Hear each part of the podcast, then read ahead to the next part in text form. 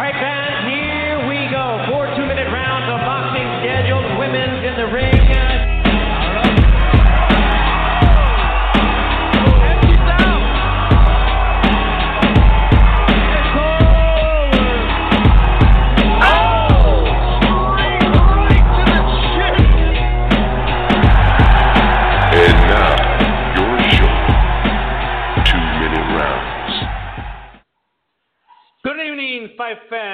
Two minute round, your hooks and jabs look at the female boxing world. My name is Felipe Leon. This is episode number 32, and with me, like always, my co-host, my friend, Mr. David Avila. David, how are you doing tonight?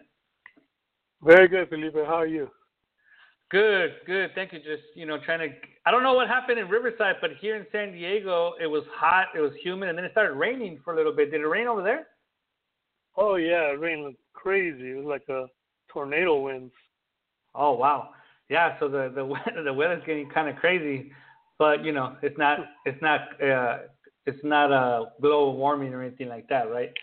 So, anyways, let's not No, no. let's not get in, let's not get into that, but get into the show, the female fight world, the boxing, female boxing, what we do here on the two minute round, your hooks and jabs look.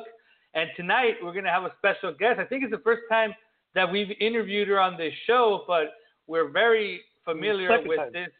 Second time, which is been with us already. Yeah, I don't know. time. You got a you Yeah. got a better memory than I do. Um, but we will have multi-time champion Kaliesha West from Moreno Valley, California, with us, and she's going to give us some exciting news around 7:15.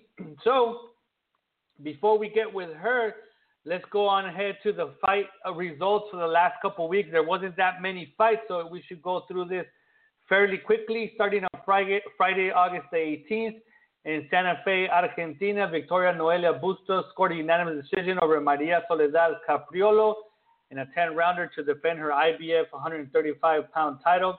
Scores there were 98 92 two times and 97 93. While on the same card, Brenda Karen Carvajal scored a six round TKO over Maria Angelica Ruiz in a scheduled six rounder, actually in the last round at 135 pounds. The official, actually, no official time was announced for that bout.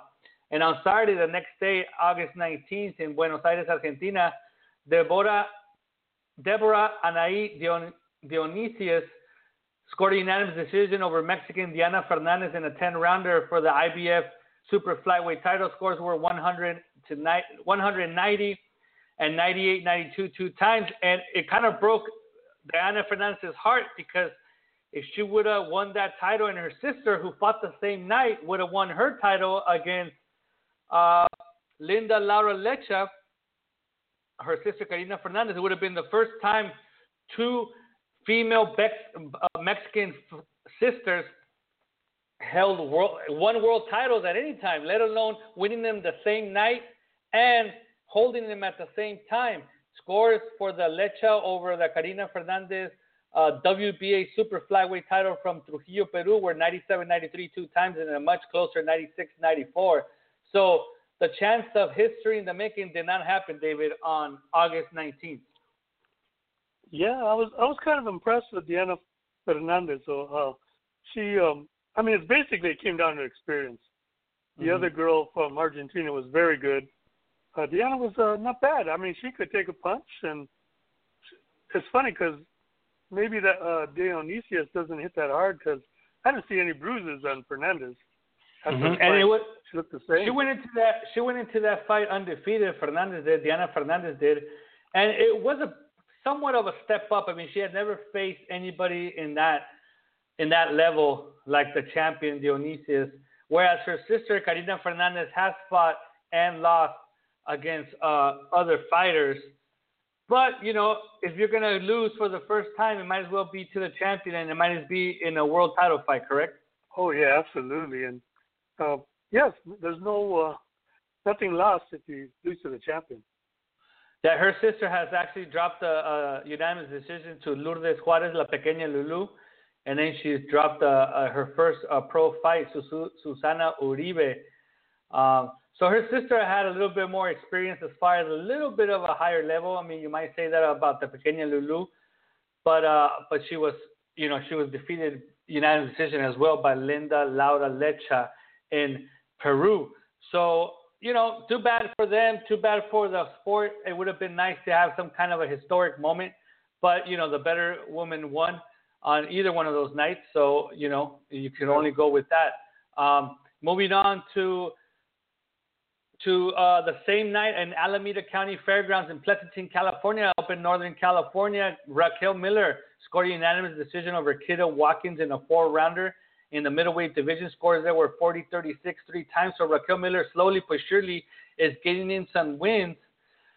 And hopefully, you know, maybe next year start, you know, kind of, you know, she's going up in the rankings, you know, because at 160 pounds, there really isn't a lot of fighters. So you get up in the rankings fairly quickly.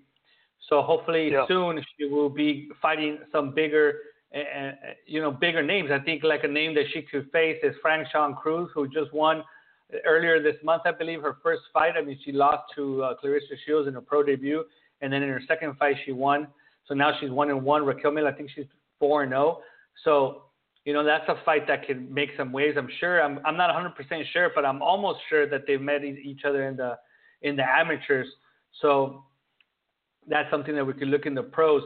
Now, uh, on Saturday, August 26th, on the undercard of the Mayweather McGregor fight, if you want to call it that, Savannah Marshall, the English uh, ex Olympian, made her pro debut, scoring a unanimous decision, a decision over Am- Amy Coleman in a 168 pound four rounder. Scores there were 40 36 three times.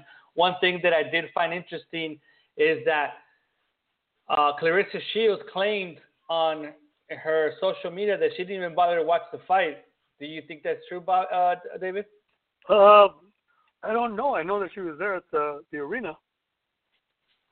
Yeah, so she might have gotten there later, like everybody does in Vegas. But Oh, I kind of find it, I find it interesting for her to to say that she didn't see it. I mean, why wouldn't you want to see the pro debut of the only the only woman, the only person that who's ever stepped in the ring and beating you, and you don't want to see her pro debut? That makes it a little bit interesting to me.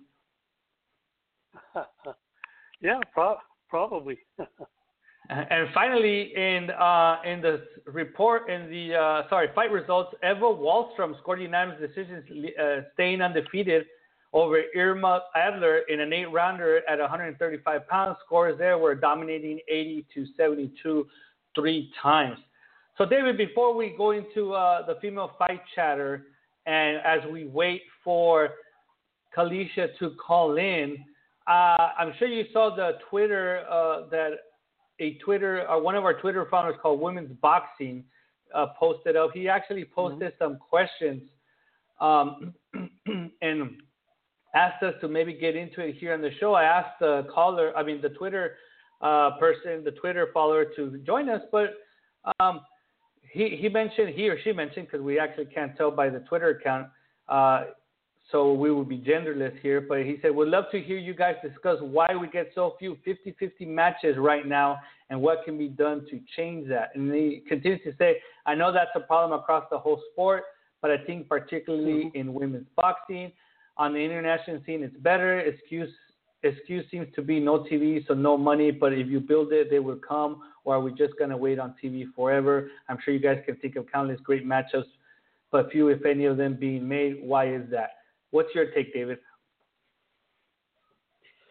Well, first off, it, it's what promoters are going to put up the money. Um, a lot of it is um, getting a promoter to stage a female fight, and to to stage a 50-50 fight, the girls are scattered all over the place.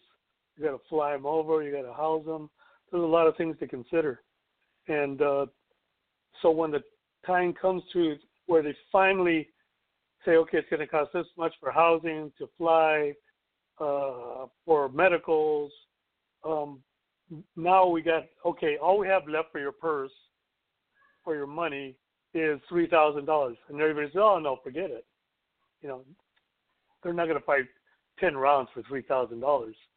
In actuality, it's like a seven thousand dollar uh, budget, but they just can't afford it, and so that's why they need big promoters with a lot of money to be able to do it, and they don't want to do it without TV either.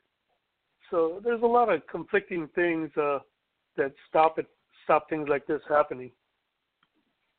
It also depends on what level they're at. You know, like I, like the the numbers you're giving, David, it kind of gives me the inclination that we're talking about. You know, somebody with, you know, maybe less than ten fights or a little bit more than ten Yeah. fights, or without a, a a title around their waist, and that makes sense. And another another point with with that is that you know let's let's take for example uh, Marlen Esparza. You know, she has a lot of experience.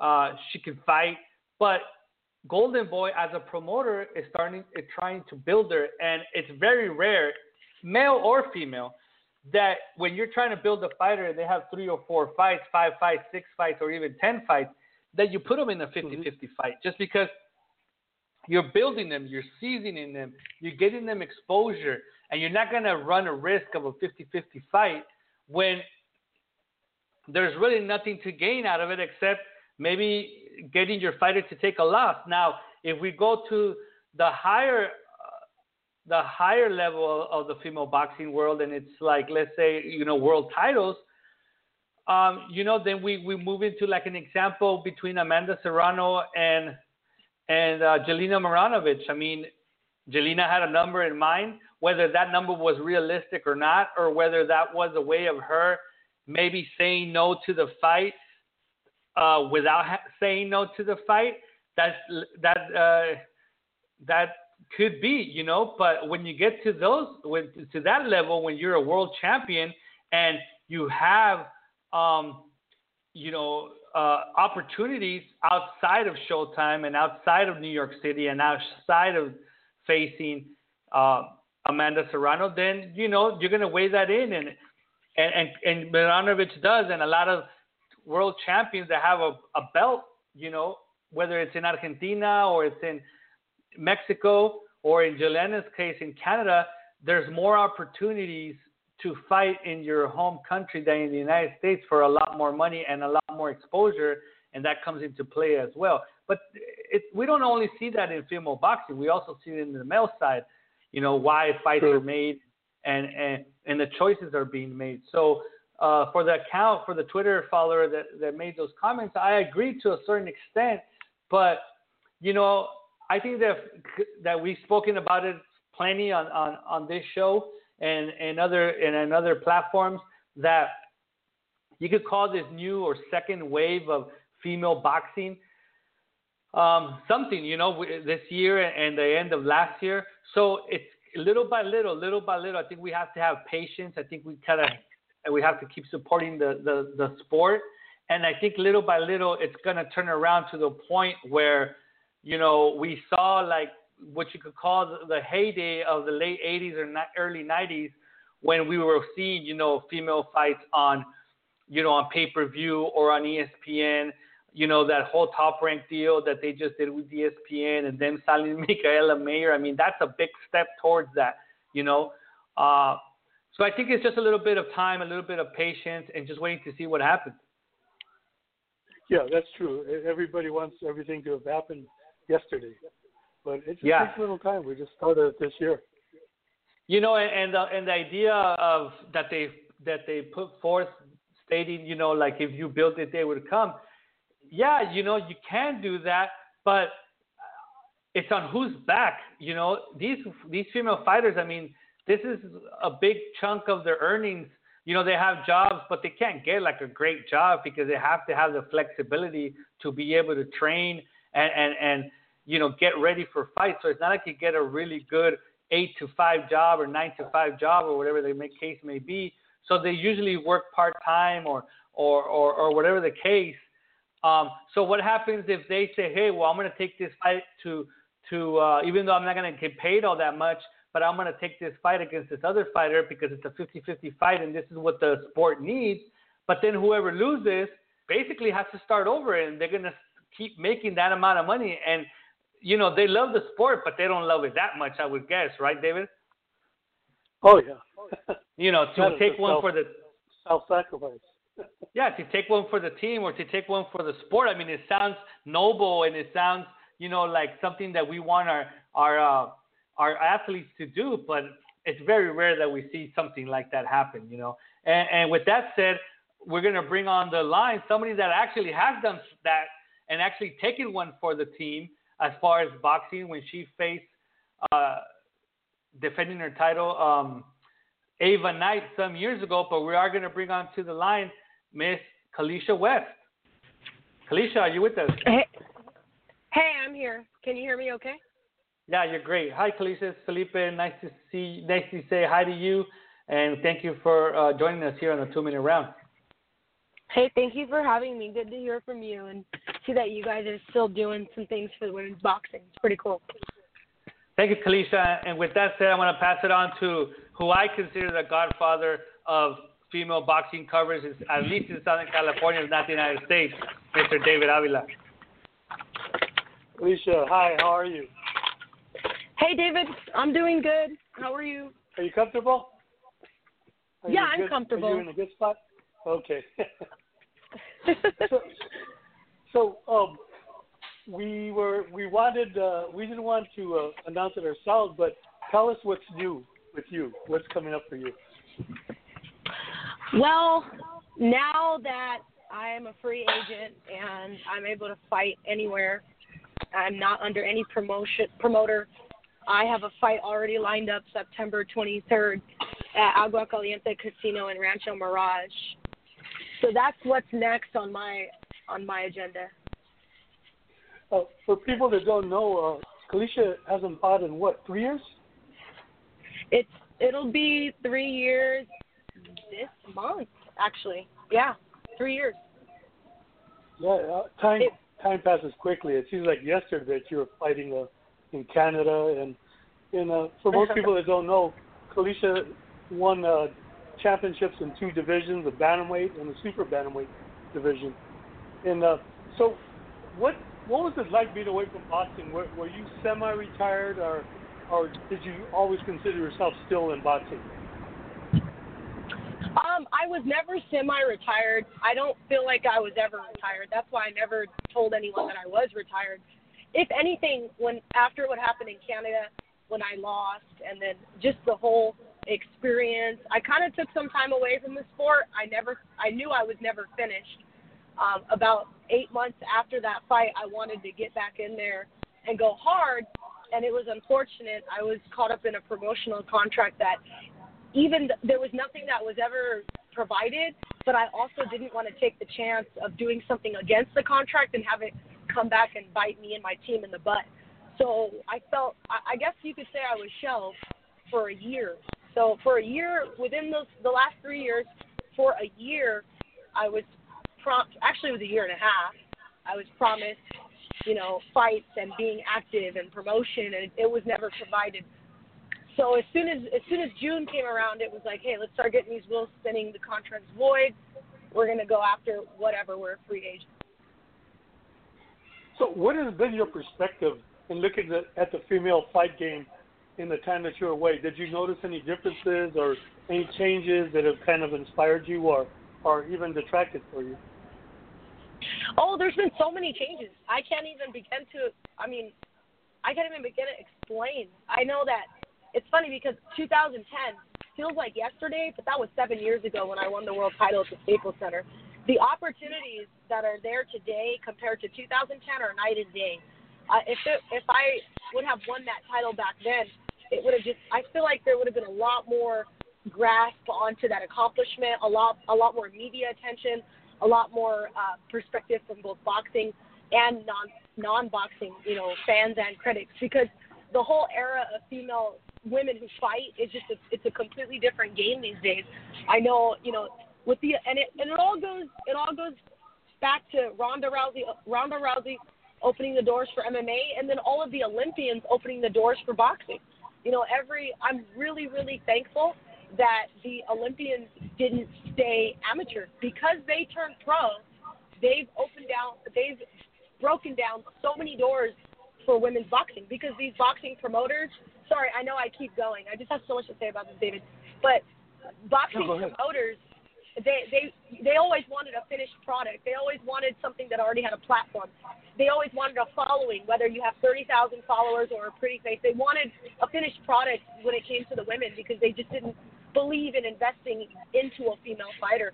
And when you have Olympians that are already established, sponsored, have a name, have a, a Netflix series, have commercials behind their their name because of the Olympics, oh, of course these promoters are going to say, hey, you know, join me. You're turning pro, join me. They have something that they're working with. They see it beneficial. So I'm I'm thankful to each and every one of those female amateurs who turned professional because they opened so many opportunities for the sport of boxing. And even though the doors are more so open for them, I mean, they still Mhm. open the door for females who may also compete against them, you know? So it- Right. it's still overall a change and a movement for women's boxing. It's so, it's so different because in 2010, when I won the world title, it was like, okay, what am I going to do now? Okay, I'm going to go to another country and defend it in Mexico because that's where all the opportunities were. See, had that happened now, you know, okay, what can I do now? I can still fight in the United States, and you never know what Olympian out there is going to call me out for my world title. You know, there's more opportunities now. Yeah. And another thing in your past is that, unlike a lot of uh, uh, fighters, you traveled and fought in different countries. Uh, what is it, like three or four uh, countries that you fought in? Uh, yeah, I I fought in Canada, uh, Lima, Peru, uh, Denmark, and Europe, and all over Mexico. So, you have a lot of experience fighting in hostile environments. What what kind of advice would you give other female fighters? Is, is it worth it going to other countries to fight? Or what do you gain from it? You know, every time when I had a fight scheduled in another country, it, I was always, I was always like, oh man, let's go gamble. It feels like I was going to a casino, and I'm or I'm rolling dice when it comes to the decision. But, but I knew that I had to go in there and do my job and do my job to the best of my ability to come home victorious. At the same time, that experience and just the overall opportunity to travel, doing something that you love is priceless, regardless of what happens to the decision. You know, I'm not going to say that all of my decisions in my past were in my favor because they weren't, but to be able to say, yeah, I traveled to so and so country, and yeah, I traveled to here and did this, and looking back at, you know, even just by looking at the photos and where I was and, and speaking to other people from that country and their language, it was an experience that is priceless that I'll, I will take to my grave and be very glad that I that I did. And I and boxing allowed me to do it. What was the first country you fought uh, outside of the U.S.? Oh man, Mexico. It was in Mexico. It was- And Yeah, it how many my times did you fourth- fight in Mexico? Um, I know I, I defended my title twice in Mexico. Gosh, okay. I believe it's been four times. Oh. It's actually, I'm looking at her BoxRec. It's been three times. Oh, okay. Well, Three Flor times, huh? Verdugo. Do you see Flor Yeah. Verdugo? Do you, yeah, in Ensenada. Did you count? Okay, you counted that one. Okay. Uh huh. That, and then oh, I remember. I remember why. Yeah, it's been three times, but my third title defense was in Pico Rivera. That was what it was. I always felt like every time I defended my title, it was in Mexico, but it wasn't. Yeah, and you fought some tough customers. I, I what I remember the most was when you fought in Denmark.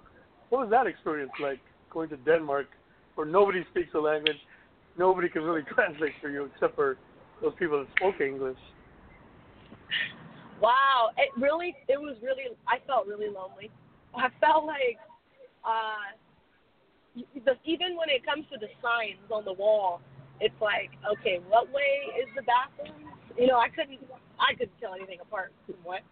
It was very lonely, but uh, I can say that their hospitality was amazing. The promoter and his son, the Vester, Alan Vester, they they were very. There was I, I didn't feel like there was any favoritism. I felt like it was they love boxing and they love women's boxing and they have star. Anita Christensen was their star, and they were happy to bring me over. You know, I felt like they were excited about just the fight itself. It, it, I didn't feel any hostility in that situation. Unlike Canada, I did feel hostility in Canada. And that's funny because they're our next door neighbors. Oh, So- I know. so when- yeah, when- you're you're right. They are. It's but I guess it's just not too long, You- not too you- far away. The boxing seems a little bit different, I guess. Tell, tell people how you got into boxing. How, how did you get into it? I grew up around it. My dad was a boxer when I was a kid in elementary. I remember going to to the fights and watching him fight, and my uncle was a boxer too.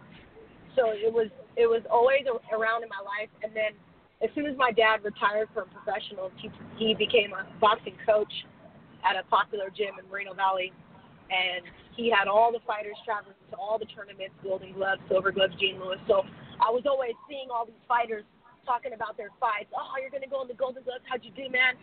So I was like, hey, I want to fight too. This looks fun. You know, I was always telling my dad, hey, I want to fight. Let me fight. And he never really took me serious, but I begged him. And when I finally, when I finally got my opportunity, I felt like, okay, I'm gonna, I'm gonna prove to him that I'm good. So when I sparred my first sparring session against this boy, I'll never forget named Jonathan, and I just, I, I didn't know what else to do, so I just jabbed the heck out of his head. I just jab, jab, jab. And when I, I remember after that sparring session, my dad was like, okay, so you can, you can kind of move. so he started teaching me a thing or two, but he never, my dad never really, he never really thought females should box because this is way back in 1996. You know, we're talking about 1996 when there wasn't much going on. So he was he, he was very hesitant, and then when he finally gave me the opportunity, and when he trained me, he was still kind of focused on his men more than me.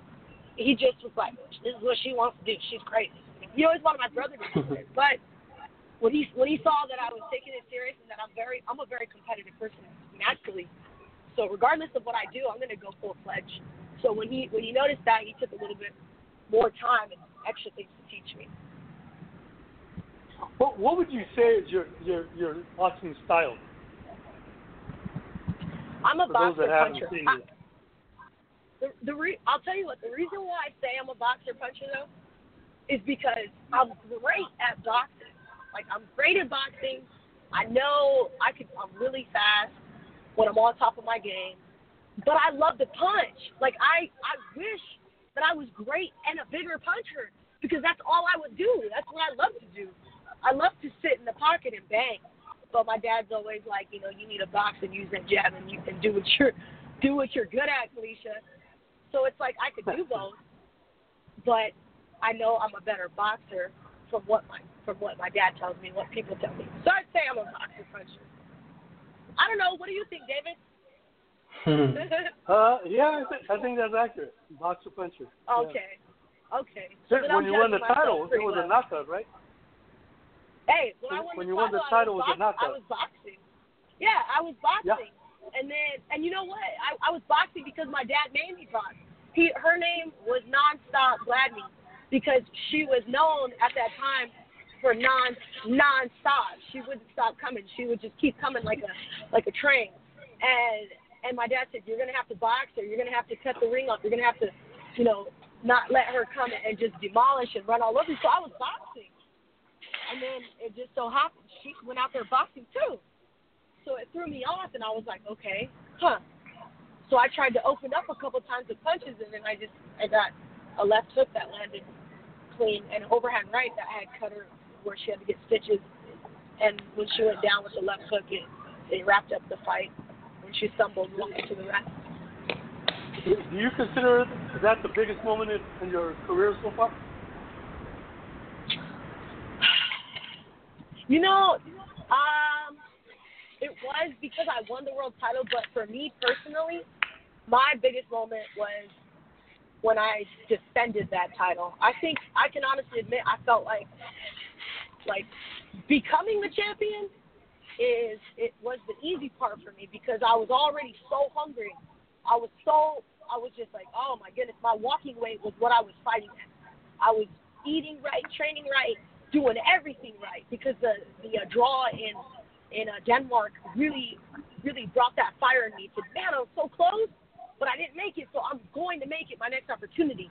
You know what I mean? So that was that was you know the easy part, but maintaining, being on top, and then when everybody wants that title, and every fight you fight, everyone is fighting as if it's their only opportunity and their last shot. That that to me was the hard part, and that those to me were the greater accomplishments was being able to defend the title, because because Killer Doll, damn, that girl hit so hard, and she in Mexico, and she was just she was younger than me. She was just so I'll, I'll never forget. You know when I won, she was crying her heart out, and I was like, I'm sorry, but you know, you ain't taking the title. But it's still, you know, she fought with so much passion.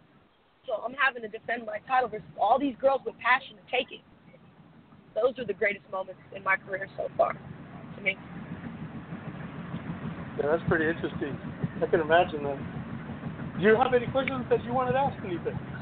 Yeah, Kaliesha, uh, you know, the promoter that you ended up signing with that you just got out of the contract with, Blueprint Promotions or something like that, not only signed you with a lot of fanfare, but also another uh, former world champion, Melissa McMorrow, and the sister of Mariana Juarez. We are we've heard through the grapevine that there were some kind of issues with the family of the of the promoter. He has family issues, but did you ever get like an answer of why it never took off?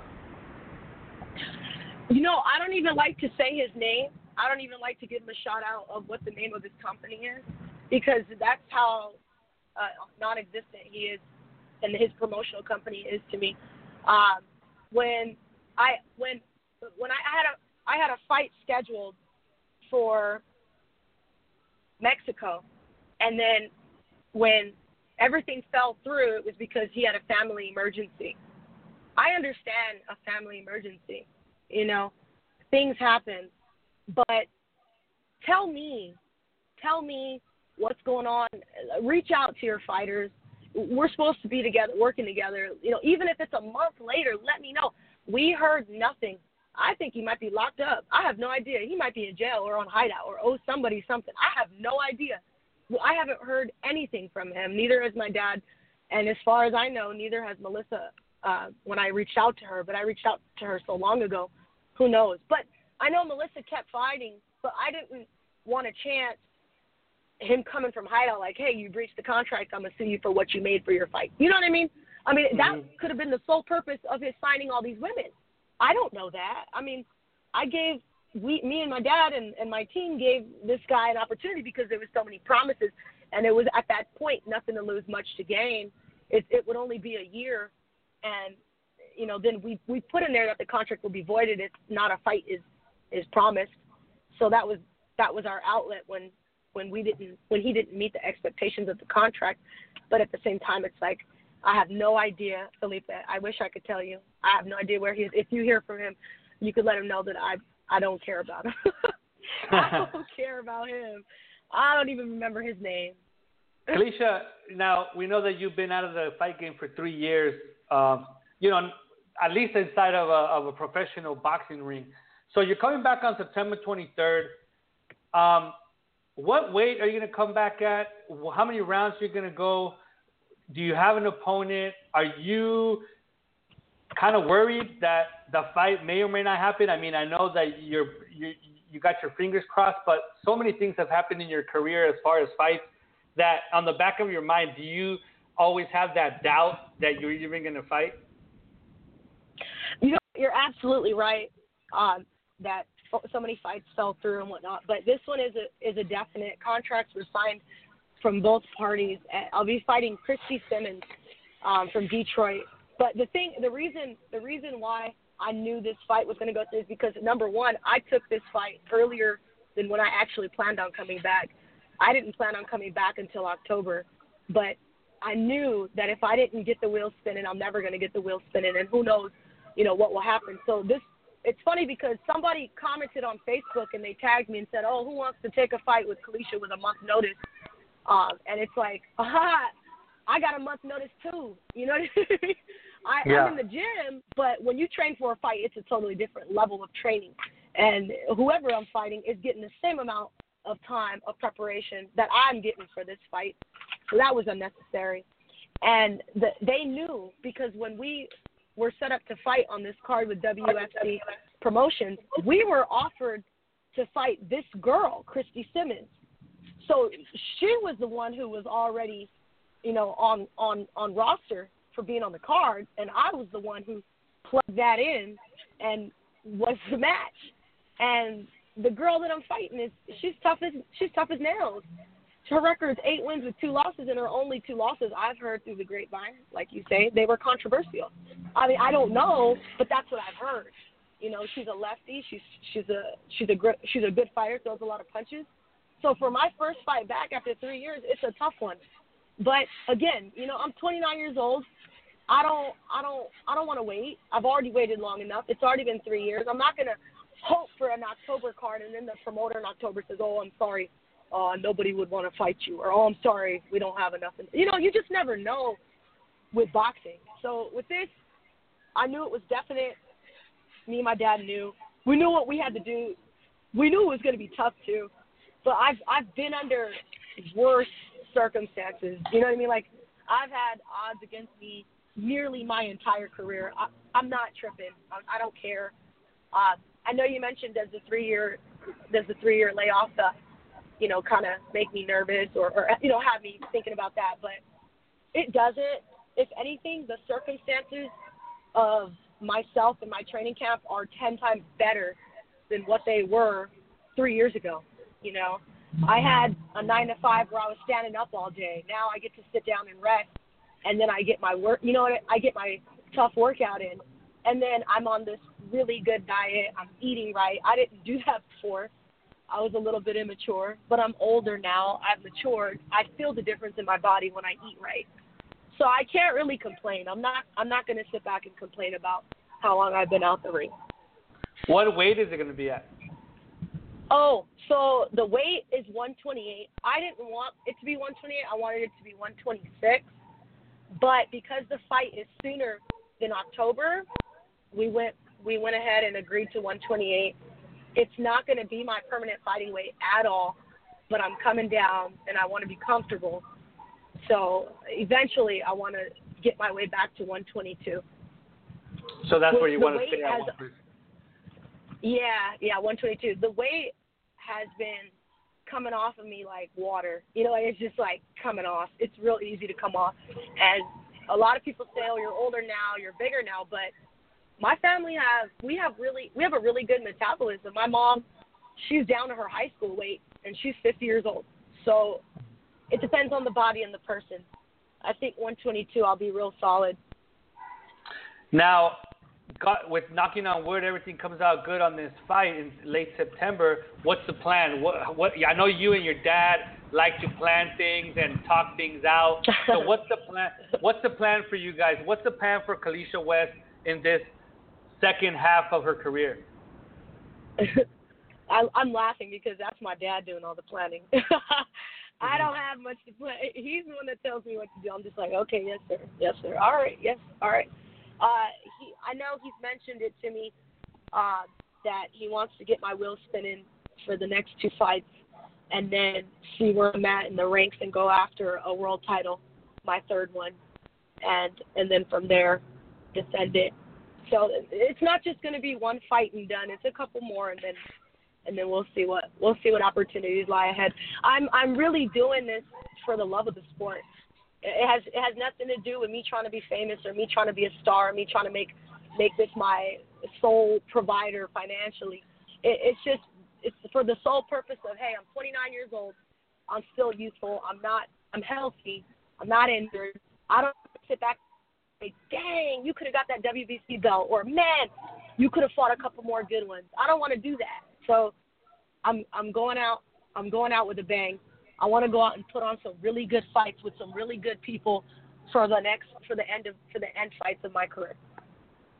Now, lastly, Kaliesha, I know that you've been in the sport for a long, long time. I known you, and David has known you for a long time. And I mean, looking at your record, uh, looking at your BoxRec, I mean, I've been at, at a bunch of, of your fights, you know. So, I want to take, I want to get your take on this.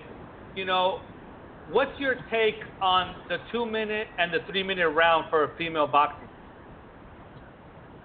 You know, when I I didn't like it at first because this is we were training and sparring three minute rounds all the time. So when I fought, it was like ding ding. It was so quick, and I hated it because it it brings away the science of the sport in the ring to where you can technically beat up somebody. Now you're just sprinting for two minutes. You know, it kind of it kind of brings an amateur taste for the women, and I don't and I don't I didn't like it. Have I stepped up and and you know you can't beat them, join them? Yeah. Now I train in two minutes, so that pace is in my head, and I'm knowing when I need to stack up points, and I know when I need to sprint, rather than thinking I have more time than what I have. Uh, other than that, I feel like it, it's. I don't know why we have to do the two minute round. I don't feel like it should be that way. I feel like it brings more technicality. I think there'd be a lot more cold, you know, knockouts rather than TKOs if there were three minute rounds. Because if there's someone in there fatigued, tired, they're going to get caught in that last minute of the round. But it takes that away from the sport. Um, I mean, we give birth. I don't know what they're trying to protect. Mm. David, any last comments, questions? Uh, yeah, I did have a question. Um, you were saying that uh, uh, you were thinking about three more fights uh, before going for a title. Um, are you planning to do that within a year, or is it, uh, or is it just spread over whatever time it takes? Um, well, it's two or two or three more. I don't know what I have to ask my dad. I don't remember what he said, but uh, there's no time frame. Is after I get this fight done, I'm staying ready. I don't want to. I don't want to take time off. I don't want to go back and and celebrate. No, I'm going to go right back to the gym the next week. So, whatever opportunity presents itself, I'll be there. So, in a lot of ways, you're like Mikey Garcia. In fact, I know you know Mikey. You guys took time off at the same time, almost simultaneously. I know. And that's really that, weird. That's kind of ironic. yeah, we're neighbors too. I see him when I'm driving around town. oh, is that right? You live that close to where he is, huh? Yeah, yeah. I see him a lot. It's yeah. it's it's a coincidence. But yeah, I thought about that too. How he took around the same amount of time, and he had some issue too with with promote promotional contract or whatever. I don't remember exactly the details, but it's pretty similar to that. Yeah, I have the same mindset as Mikey Garcia. So, so where are you training at, Felicia? So my dad became head coach at Ringside Boxing Club um, out in Banning. It's a new boxing gym. It hasn't even been around but but a year um, as of last month. And he's the head coach. He literally trains all day. So he has two o'clock class, three o'clock class, four o'clock, and then I get the one-on-one at night. I've been training there. It's oh, a really nice gym. It's it's really big. Uh, I for the most part of my career, I trained in the garage. I can I can just you know say like how I am and my dad is to be able to go to a gym and feel like we're at home, you know, and, and schedule sparring at a gym. Now it's like, hey, if you want to if you want to set up some sparring, come here on a Saturday morning. We have that option. Unlike before, we were always traveling and going to other gyms. Now we have the opportunity to bring other gyms to ours. So it's pretty cool. So, so Kaliesha, if people wanted to see your fight on the 23rd, is there a number they can call, or, or do they hit you up, or or how? So the fight will not be live streamed. It won't be available on any type of channel, or you have to go live. You have to go there and see me. So if you want a ticket, you can pre-order your tickets by emailing our team email address at teamkalieshawest at gmail.com. It's T E A M K A L I E S H A West at gmail.com. My full name at Gmail. And then you can request your pre order. We're going to have somebody from the team contact you with the pricing information, and then your ticket will be, we're going to give you links to where how you can purchase. And from what I look, from what it looks like, it's a really good card. Uh, there's a, a lot of hot there, including Devin Haney, and uh, so it's actually a pretty good card. And then with you, yeah, former world champion, that's pretty good. Yeah, there's a lot of good fighters on there. I've seen one of the Caballero brothers on there. Um, even Anthony Chavez is an upcoming prospect. I've known him since he was a little kid, so it's pretty cool. There's a lot of there's a lot of there's a lot of good fighters on there. It's gonna be very it's gonna be very good. It's gonna be a lot of action. So whoever goes is not gonna be disappointed. Yeah, definitely. It's a very good card. I'll be there for sure. Good. Any questions? Were they? Felipe? What's that? Are you going too, Felipe? I'm gonna. Tr- is it a Friday? it's the 23rd. Saturday. I think it's Saturday. Saturday. Oh, it's a Saturday. Oh, I might, I might, I might make it then. Yeah, I'm gonna try because it's Saturday. That's good. Yeah, I wanna. I mean, I see uh, pretty much anytime Kaliesha is fighting in Southern California and Mexico, I've, I've tried to be there. So uh, hopefully we can make it out there. But Kaliesha, we th- want to thank you for calling in to the two minute round and joining us once again. And hopefully we get to speak to you after your fight and, and we can go from there. Okay, cool. Yeah, that'll be good. Thank you so much for having me, though. Thanks, David. Thanks, No. Felipe. Yeah. All right. Good Thank night, you, Kaliesha. Felicia. Have a good night. You too. And there you have it, two-time world champion Kaliesha West with us here on the two-minute round. She's coming back after a pretty long hiatus on September 23rd out here in Southern California. And um, let's move on, uh, David, to, to well, actually, before we move on, David, I looked at the record of uh, her her opponent because it hadn't been reported yet on BoxRec. Now she kind of gives us the exclusive or at least the update of who she's going to be fighting. This Christy Simmons, she's from Colorado.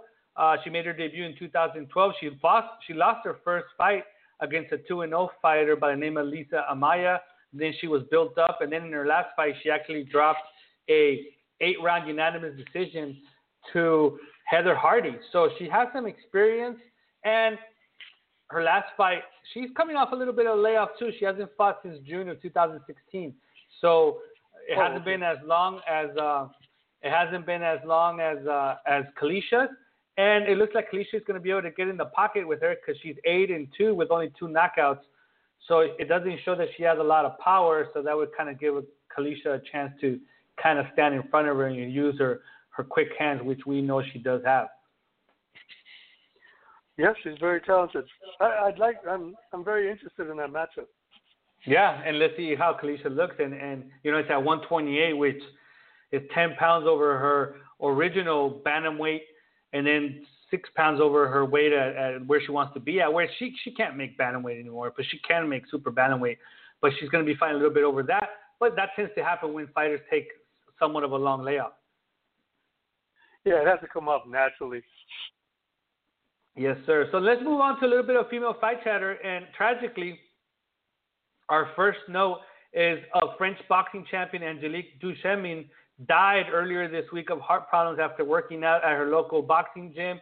Duchemin held the WBF featherweight title, was undefeated, and was training for an upcoming bout on October 12th, David. So I think this is something that you know, it could happen in any sport. We've seen it in other sports. I've heard of like basketball players kind of having heart attacks while playing and, and, and other things. I mean, it's not because she was getting hit in the head or anything like that. It was just something that happened. She had a stroke.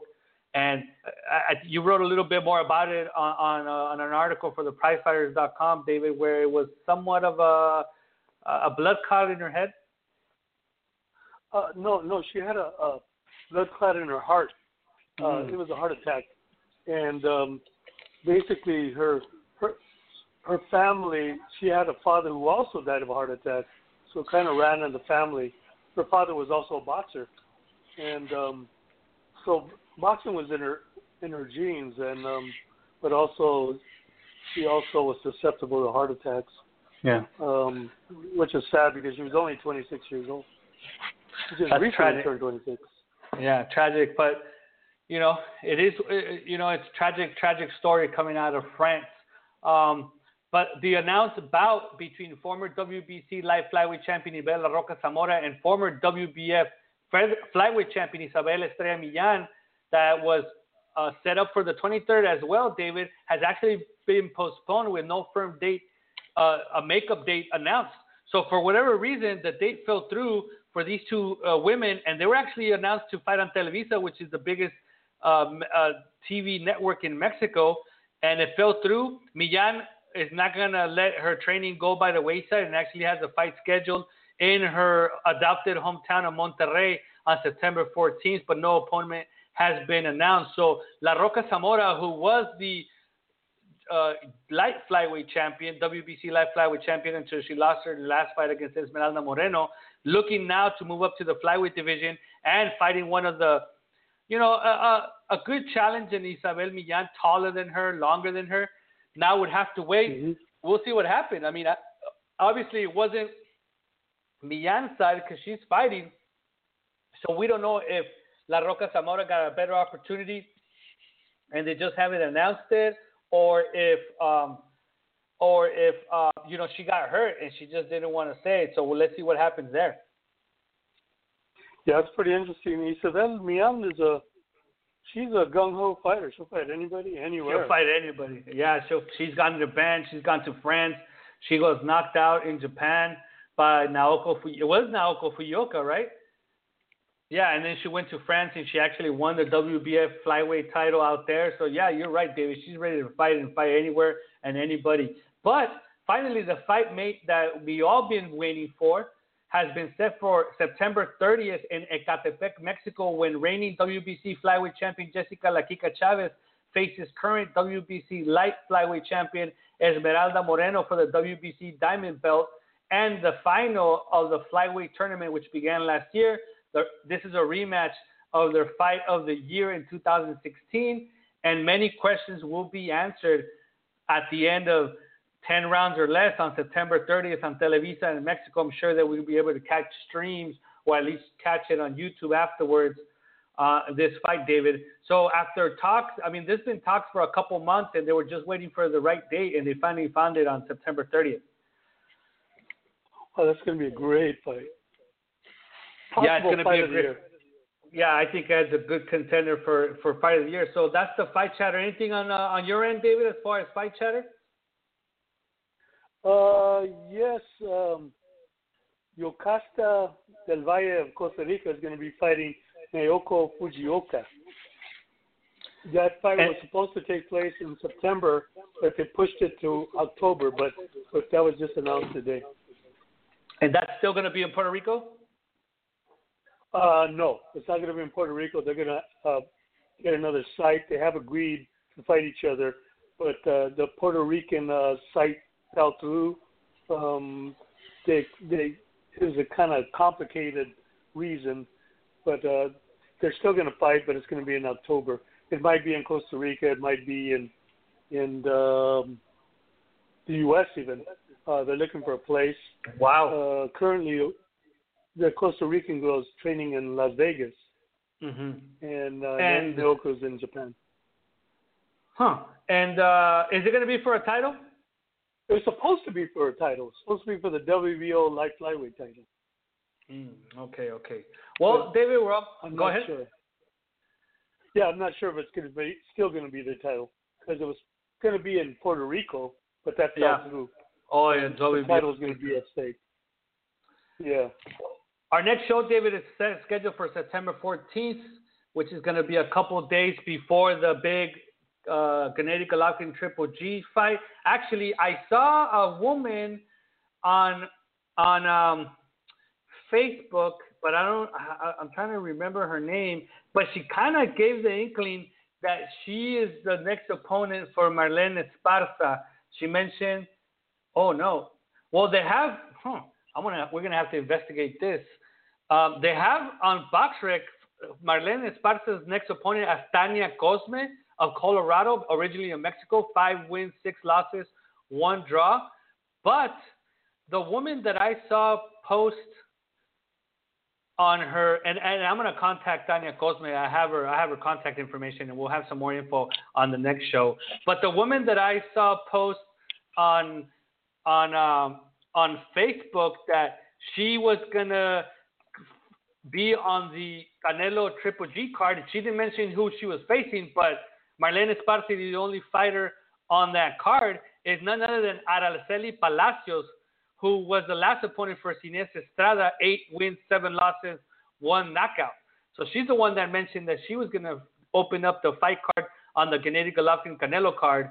Um, you know, that gave me the idea that she was going to face Marlen Esparza, Marlen Esparza. But here on BoxRec, it says that it's another fighter by the name of Tania Cosme. So uh, we're going to try to get to the bottom of that. Yeah, interesting. So that's um, I would think it'd be Marlon. What was that? Yeah, I would think it would be Marlon Esparza. Well, yeah, no, Marlon Esparza, but I want to know who the opponent's going to be. Is it going to be the Stania Cosme or is it going to be Araceli Palacios? Araceli Palacios is the one that I that I saw on Facebook post that she was going to be on the Canelo Golovkin card, but BoxRec has Tanya Cosme as the next opponent for Marlia, Mar, uh, Marlen Esparza. So we'll see. We'll get to the bottom of it and we'll give you some info on our next show. But let's go on to our upcoming calendar. Our next show again, September 14th, where we'll be talking about all these fights, any fight chatter that comes up, and then we'll obviously, like always, we'll have an exclusive interview here on the two minute round. Your hooks and jabs look at the female boxing world. Uh, Saturday, September 2nd, this Saturday from Domo de la Feria in Chihuahua, Mexico. Uh, actually, that's not it.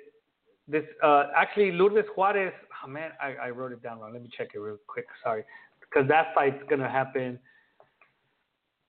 Um, bear with me one second. Actually, this fight's gonna be in the Domo de la Feria León, but it's not Zanfer. It's actually Promociones del Pueblo on Televisa. It's gonna give us uh, Lourdes La Pequeña Lulu Juarez, the small, the younger sister of Mariana Juarez, who's going to be fighting for her first quote unquote title. She's going to be going for the vacant WBC FECOMBOX flyweight title against Cecilia Santos Coy Ramirez in a scheduled 10 rounder. That is going to be televised in Mexico. I'm sure you're going to be able to find the stream somewhere. Lourdes is 20 wins, two losses, three knockouts, whereas Santos Coy Ramirez is being reported with two wins, four losses, only one knockout. But I don't believe that is true. I believe that she has more fights, but it's just never been reported to BoxRec.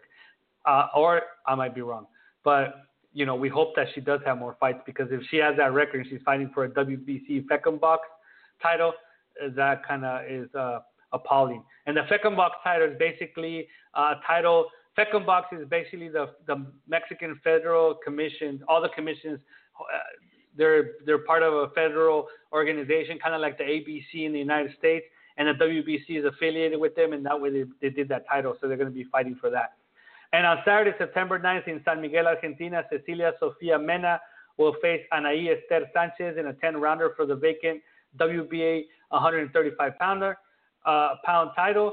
Whereas on the same night, from, from the Centro de Convenciones in Tecamac, Mexico, Estrella Valverde will face Carolina Arias in a 10-rounder for the vacant WBC International super flyweight title. So the winner of that fight automatically gets ranked in the top 15, if not the top 10, if they're not already ranked there. And hopefully they get an opportunity against the champ, who is, uh, I remember her name, uh, Lupita Martinez, who beat um, Zulina Munoz. And yeah, La Loba, who is they're supposed they were supposed to make a rematch of that in August, I was told, but it didn't materialize. So let's see what happens there. Um, in the same night, on September 9th, uh, next Saturday, out in Agua Prieta, Mexico, Jessica Arreguin will face Natalie, Natalie Maldonado in a 10 rounder for the WBC FECOMBOX Super Bantamweight title. And lastly, on September 9th, at the StubHub Center in Carson, California, on well, it's not going to be on HBO, but I'm sure they're going to stream it live somewhere. Seniesa Estrada yeah. faces Anahí Torres in an eight rounder at 108 pounds. This fight, David, is a rematch of an earlier fight that they had. Uh, actually, they fought back in. When did they fight, David? Mm, did they fight? I think they fought, didn't they? Anahí Torres. No, no, actually they never fought. They no. no, they did. No, she fought Nancy Franco. Seniesa Estrada fought Nancy Franco. Anahí Torres, you know, she's coming up in weight. She's really a a, a straw weight, if not even a, uh, uh, uh, atom weight, to be quite honest with you. She's 16 and 16 with one draw, two losses, so no power whatsoever.